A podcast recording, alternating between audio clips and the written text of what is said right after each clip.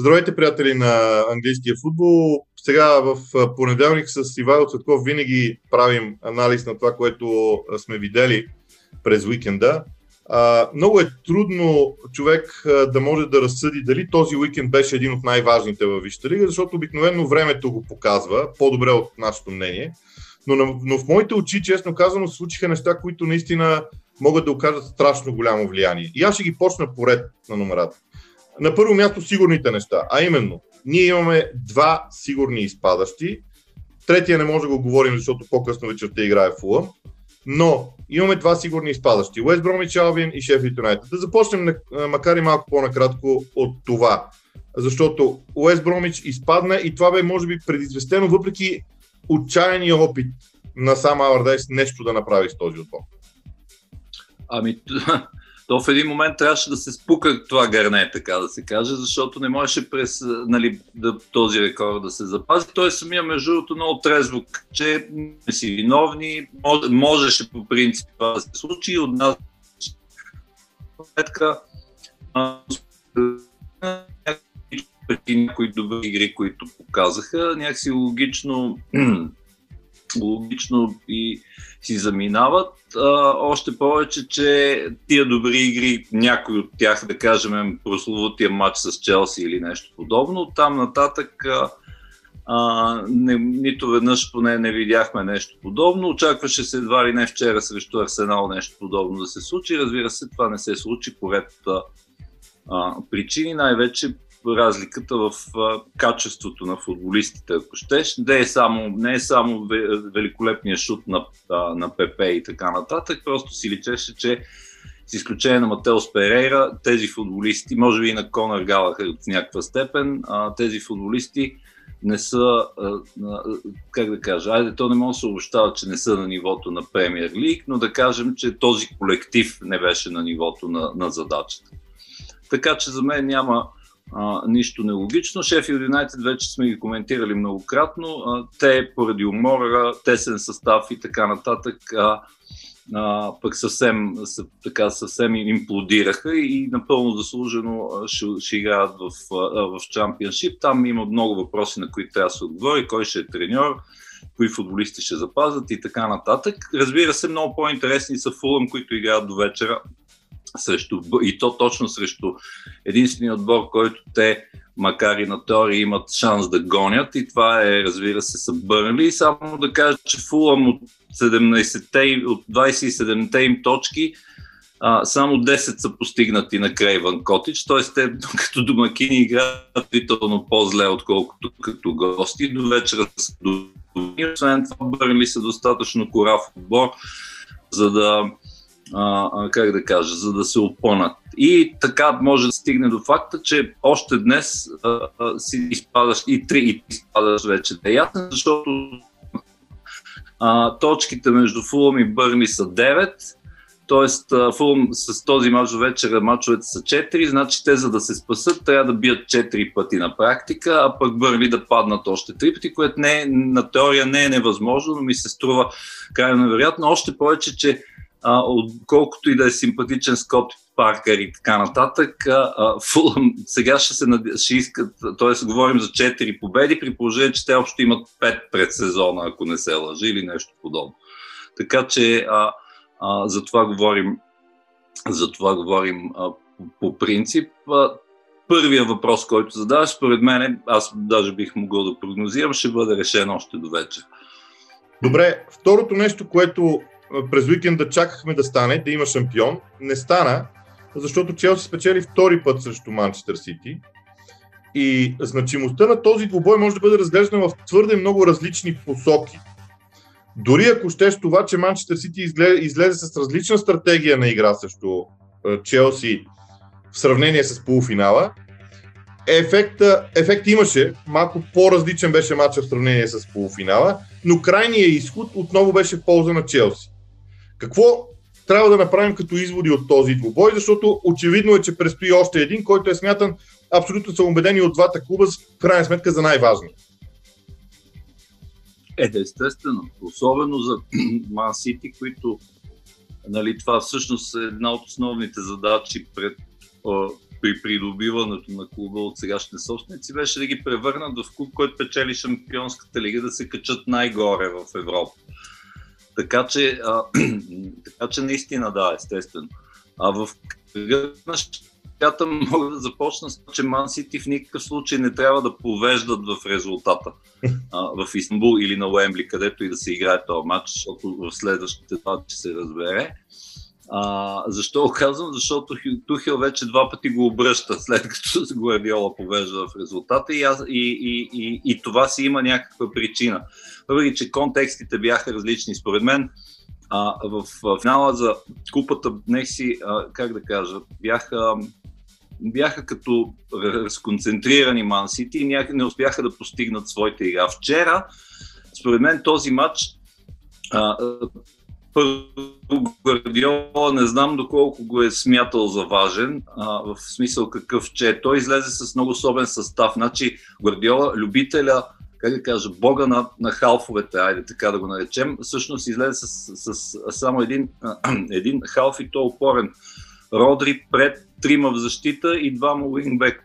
двама уингбекове в лицето на Жоал Кансело дясно и Бенжамен Менди а, в ляво. И след напред от линията на Родри, така да се каже, след това напред имаше четирима офанзивни футболисти, т.е. Ни, ни, ни, нито един от които а, някой от разиграващите халфове. Окей, Дебройн е ясно, че трябва да почива и така нататък, но и другите варианти той не ги използва. И това в някаква степен, според мен, особено при представянето на Били Гилмор, който особено след като влезе Жоржиньо и му беше дадена повече свобода в в халфа. А, това, това се случи в крайна сметка и то най-вече през второто полувреме. Тоест, Челси, Челси а, така биха Гвардиол в неговото собствено изкуство, т.е. овладяването на центъра на терена в крайна сметка и, и даже бих казал в някаква степен натичването на отбора на Манси. А, затова, разбира се, това гола на Марко Салонсо при това както се шегувахме с един приятел, значи Ман Сити са толкова зле, че Марко Салонсо им вкара гол с десния крак. Което, да, т.е. това беше, разбира се, плод на късмет, защото тък, отборите някакси тъкно се бяха съгласили на този Хикс и изведнъж сякаш от никъде дойде то гол, което впрочем за Челси е, беше много важно, не само заради самочувствието и контекста, с, с, с, и че това е генерална репетиция, както казахме и с тебе в студиото, а, генерална репетиция за финала, а по-скоро за това, че а, по мои сметки, а ние след малко ще отидем на топ 4, но само да кажа, че по мои сметки Челси могат, на Челси им трябва само, реално само една, от, една победа от следващите три матча за да се класират за топ 4. Това има а, огромно значение за това колко, как ще се завърти състава и колко и как ще почиват футболистите преди а, финала за за шампионска лига. Разбира се, да не, разбравяме, да че събота предстои финал за FA Cup, но ако, да кажем, ако Челси успеят да победат Арсенал в сряда, това на практика ще означава топ 4 и оттам нататък те имат само два мача да изиграят, т.е. два финала. Другите, следващите два мача, които пак са с Лестър и в края, накрая с Астън Вила, могат да ги изиграят с втория си състав. Тоест, съзирам и някакво такова значение в, в случая в тази победа. То дори, то дори, ако погледнеш, всъщност дори е много по-важно значение от всичко останало, защото то успокоява. А, то намалява интензитета в Челси. Това, което между другото ти започна с идеята за единия халф, на мен ми беше страшно интересно. Аз близо, така, доста време продължавам да разсъждавам, включително и докато коментирах матча, но на мен ми се вижда, че това беше а, така нареченото своеобразно събиране на информация от страна на Гвардиола. Какво имам предвид? Челси ние ги познаваме добре. Те имат трима атакуващи на, а, играчи, двама, двама полузащитници и петима души в защита, когато се защитават. Иначе двамата флангови от защита се приближават до двамата в центъра и стават 3-4-3 понякога. Наличието на толкова много нападатели в Ман Сити, според мен накара Челси да се върне и да са петима в линията на защитата, когато Ман Сити владее. И тогава идеята, която съзирам в Гвардиола е да изнася топката, защото тримата, напада, тримата предни позиции за Челси си останаха на Гвардиола се прицели в едни зони в страни от Били Гилмор и от Канте, в страни от тях, които нямаше как да бъдат покрити от крайните защитници, защото те са прибрани назад да пазят крилата. И това е нещо, което според мен Гвардиола ще използва и в следващи случаи. Това е единствения плюс за мен, който видях в Мансити. Иначе в Челси това, което най-много ми допадна, е, че а, виждам Челси като състав, който вече а, може да разшири много броя играчи, които са на терена, но това не оказва чак толкова много, чак толкова много влияние върху представянето, защото Мейсен Маунт няма кой да го замени, това се вижда. А, може би има още една-две такива единици. Разликата, която Жоржиньо вкара влизайки, също дава разлика. Но общо взето има едно, едно усещане за, за постоянство в представянето, независимо кой е на терена, което вече е белег за това, че а, а, Тухил преминава една много важна граница в изграждането на този състав, което на мен страшно много ми, а, ми хареса и допадна в а, случая. И сега, ако искаш, може да продължиш ти, но идеята е да се съсредоточим върху на а, топ 4, защото загубите на Тотнам и Лестър, а, всяка една от тях за мен, особено тази на Лестър, а, бяха изненадващи. Да, хората много харесват лиц на Биелса и така нататък, но аз смятах, че Тотнам ще ги бие. Така че тези две загуби поставят битката за топ 4 в много различно измерение при всички положения. Като добавим и Уест Хем, като добавим Ливърпул, който все пак спечели, там тази каша става много интересна.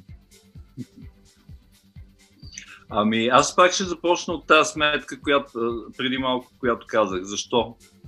А, защото Челси в момента имат 64 точки, Уест Хам имат 58, имат по 3 матча. Значи ако Челси вземат един матч, стават с 67 точки и дори Уест Хам да бият и в трите матча, което е много вероятно, защото са с Брайтън, с Уест Бром и с Саутхамптън.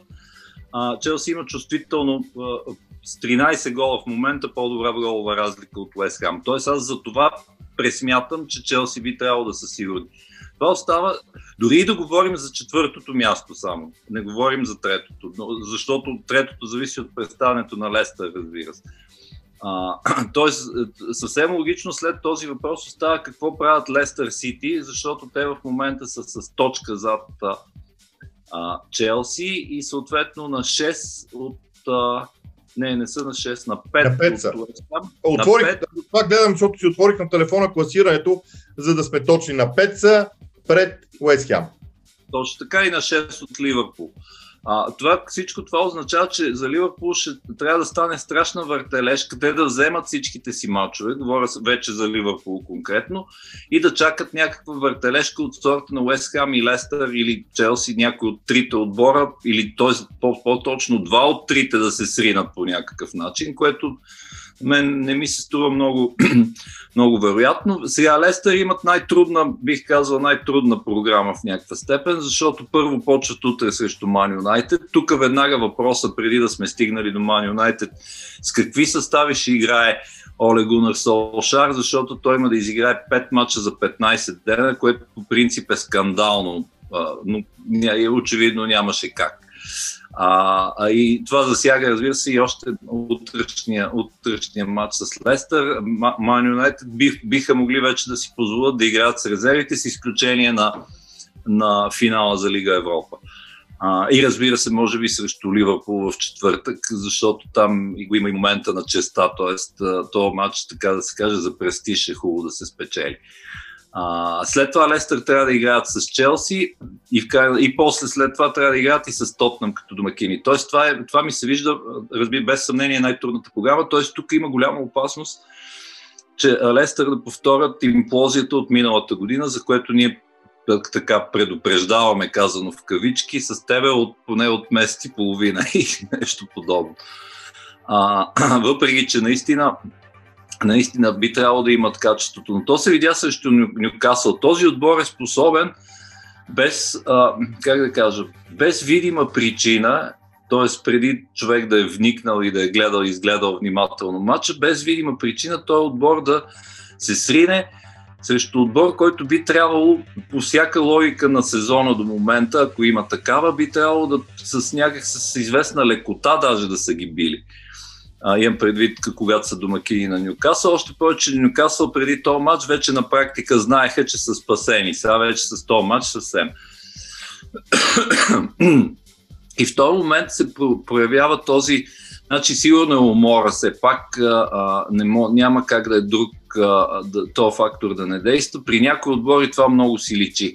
Примерно при по-младежки състави като Челси почти не си личи това нещо, в смисъл дългия сезон, но при не случайно говорим за Лестър. За мен при Уест Хам това нещо, след малко и за тях ще стане въпрос, това нещо е основен фактор и основен фактор за това да не могат да обърнат Евертън след като, след като получиха гол и така нататък. Та, тоест, това е горе-долу за връзката между за топ 4 така обобщена. Тотнам вече след тази загуба, очаквана или не,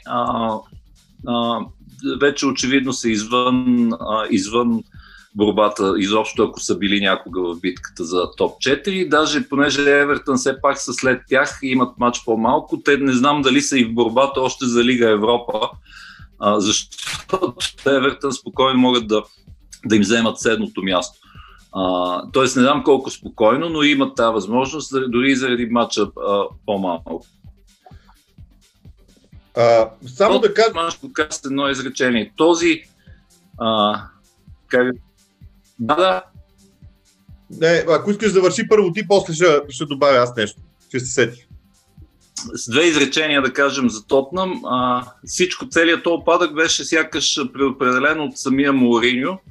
Не само като стил, а, не само като отношения с играчите, някои от които токсични, както си го знаем, а, а заради следното. Значи, имаш двама супер футболисти, Хари Кейн и Хюмин Сон. Първият с 21 гола и 13 асистенции, втория с, мисля, че с 17 гола и също доста асистенции. И ти на фона на тия футболисти, което това е световно качество и, и световни числа, казвам в момента, смисъл, а, може би първи отбор в историята, воден от Мориньо, който не можа в крайна сметка да се справи с проблемите си в защита, а това е фундамент въобще на цялата философия. Разбира се, Рая Мейса нищо не можеше да направи, да видим какво ще правят следващия сезон, защото очертахме там редица проблеми, стадиона, економически проблеми, нови футболисти и така нататък. Аз да добавя към съжденията за топ 4 две неща. А, на първо място Ливърпул е с матч по-малко а, което им дава някаква основа да бъдат оптимисти, защото ако те вземат много Трафорд матча, стават с 60 точки на 3 след Лестър. Очевидно по-тежката програма на Лестър до края играе роля, докато Ливърпул има някакви шансове. Тоест матча на Олд Трафорд става изключително важен за Ливърпул. От друга страна, от гледна точка на Ман Юнайтед, понеже Оли Гунар има малко странни взаимоотношения с феновете на Ман Юнайтед понякога, един от начините а, да, да им стане още по-любим, според мен, е да направи така, че Ливърпул да не играе в Европа. Тоест, ако Ман Юнайтед вземе купа в Европа, стане втори и има пряко отношение към това Ливърпул да не играе в Европа, Солскияр ще е със статут на герой. Тоест, матчът в четвъртък по някакъв много странен начин се проявява като а, много важна възможност а, дори за, а, за Солскияр. Така че ще видим на къде, на къде ще върват а, и там нещата и какво ще стане. Но на мен лично ми се струва, че ни чака огромна като значимост а, седмица в, а, а, в а, Висшата лига, а, касаеща топ 4. И само да кажем, че всъщност ако Тотнам излезе извън Европа, тогава бъдещето на Хари Кейн става съвсем различно и още по а, още по-тежки ще бъдат въпросителните към а, неговото бъдеще в Тотнам. Така че спорите просто нямат, абсолютно нямат право да излизат от тази, а, от тази група. Не за, не за друго, защото Хари Кен ще иска вече а, да, да, да напусне и то с, някакви, с някакво основание в крайна сметка. Така че това са изключително важни а, подробности. Сега, а, ние горе-долу го направихме в обичайния вариант, но последният въпрос, на който на мен ми се иска да, а, да поговорим е какво чакаме от тук до края на сезона. Кое ни е най-интересното на нас двамата от тук до края на сезона? Давай първо ти. А, включим, разбира се, финала за FA. Очевиден, на мен ми е много интересен. А, очаквам а, да видя прогрес, т.е. Къде, къде ще има прогрес и къде ще има опадък. Очевидно, че европейските места, даже ние от деца вика от телевизионна гледна точка да си пожелаем всичко това да не бъде решено до 23 май, т.е. до последния кръг, имам предвид битката за топ 4 и за местата в Лига Европа. А, вече казах, че като, ако трябва отново да обобщим, казах, че според мен а, битката за оцеляване ще бъде решена, ако не днес, както прогнозирам, то в на, още тази седмица със сигурност. А, и в крайна сметка, оттам нататък оттам нататък да видим кой от отборите, които са между европейските места и между, т.е. в средата, да грубо казано да ги наречем, кой, как ще подходи, за да използва все пак оставащото време, ако щеш с оглед на следващия сезон. Тук, понеже стана въпрос за Тотнам, мен особено са ми интересни Лидс, защото Лидс имат, имат и надграждат още и в крайна сметка могат и да зависимост от представянето на Арсенал, могат да, да завършат и в а, горната половина на таблицата. Иначе за топ 4 вече казахме, там наистина битка ще е страхотна. Ти много правилно подсказа за матч по-малко на Ливърпул и всъщност, че в четвъртък наистина може да гледаме, а, как да кажа, кърва в кавички казано дерби. Да се надяваме, разбира се, този път, че ще има матч, т.е. че феновете ще се успокоили а, в някаква степен. И тази седмица, разбира се, очакваме и, и да видим кога по-точно, но в крайна сметка да Ман Сити да се поздравят най-сетне с, с заслужената си титла. Да, аз общо взето моите, моите мнение не се различава много. Лестър Сити е като явление интересен, защото ако те повторят всичко това, някакси автоматично пръстите ще бъдат посочени към Брендър Роджерс, а той пък е горещо женан на трансферния пазар в момента от Тотнам. А, така mm-hmm. че тук има някаква завръзка. Завръзката Лестър Тотнам в няколко различни измерения, включително на а, Хари Кейн и всичко останало и естествено а, възстановяването на Ливърпул, защото там всички казват контузиите, всички казват а, проблемите, но аз започвам да мисля, че има някакъв доста по-дълбок генерален проблем. До тук той е маскиран от проблемите с контузиите. Обаче, а, честно да си призная, може би все още не мога да формулирам ясна теза кое е точно. Обаче имам чувството, че там има някакъв генерален проблем, а, който изглежда просто маскиран с тези контузии отгоре, а нещо се случва в дълбочина, което ние сякаш а, не можем да видим, защото не сме били на, на тренировъчната база. Ще бъде със сигурност много интересно какво точно ще стане на, до края на сезона. Добре, благодаря ти и за този епизод. Ние ще бъдем, разбира се, заедно в, и в другия понеделник, и в телевизионните студия, така че ще можем да станем свидетели на края на сезона във Висшата лига, след всички въпроси, които сме си задавали, да получим и отговорите. Довиждане от нас и на зрителите.